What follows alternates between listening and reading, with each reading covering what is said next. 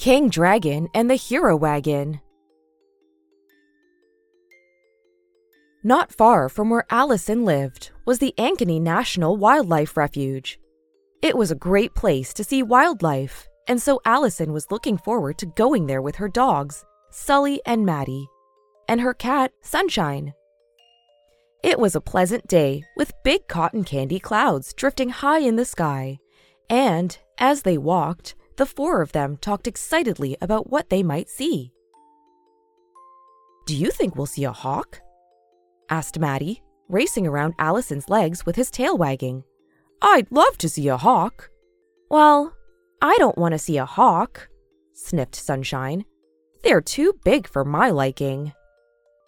That's just because you like to stalk small birds, laughed Sully. You don't like it when they might stalk you. Allison smiled at her pet's chatter.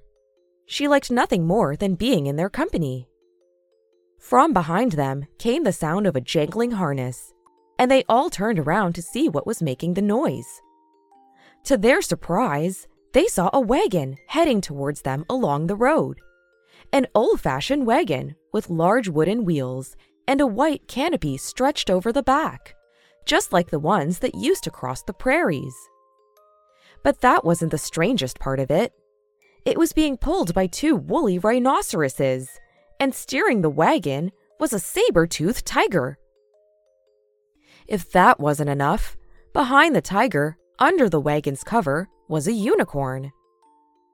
Allison and her pets couldn't quite believe their eyes. To hear the rest of this story and our entire back catalog ad free, you can sign up to become a premium subscriber of the show. As a premium member of Short Stories for Kids, you'll receive a bonus premium story every Friday, a special thank you shout out, and a guarantee that your idea will be made into a story and read out on the show. So, for ad free listening and all of these other great perks, sign up to our premium channel at our website, shortstoriesforkidspodcast.com. It's as easy as two clicks. See you there! I have something super exciting to announce to you all. Behind the scenes, we've been working on a very special book, which is full of stories that I have read out on the show.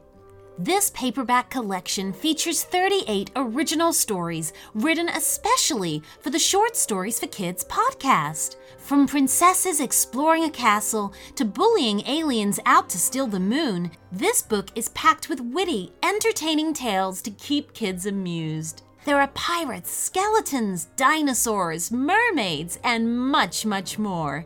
Discover for yourself just why Short Stories for Kids is enjoyed by so many children all over the world. Available on Amazon, the link is in the show notes.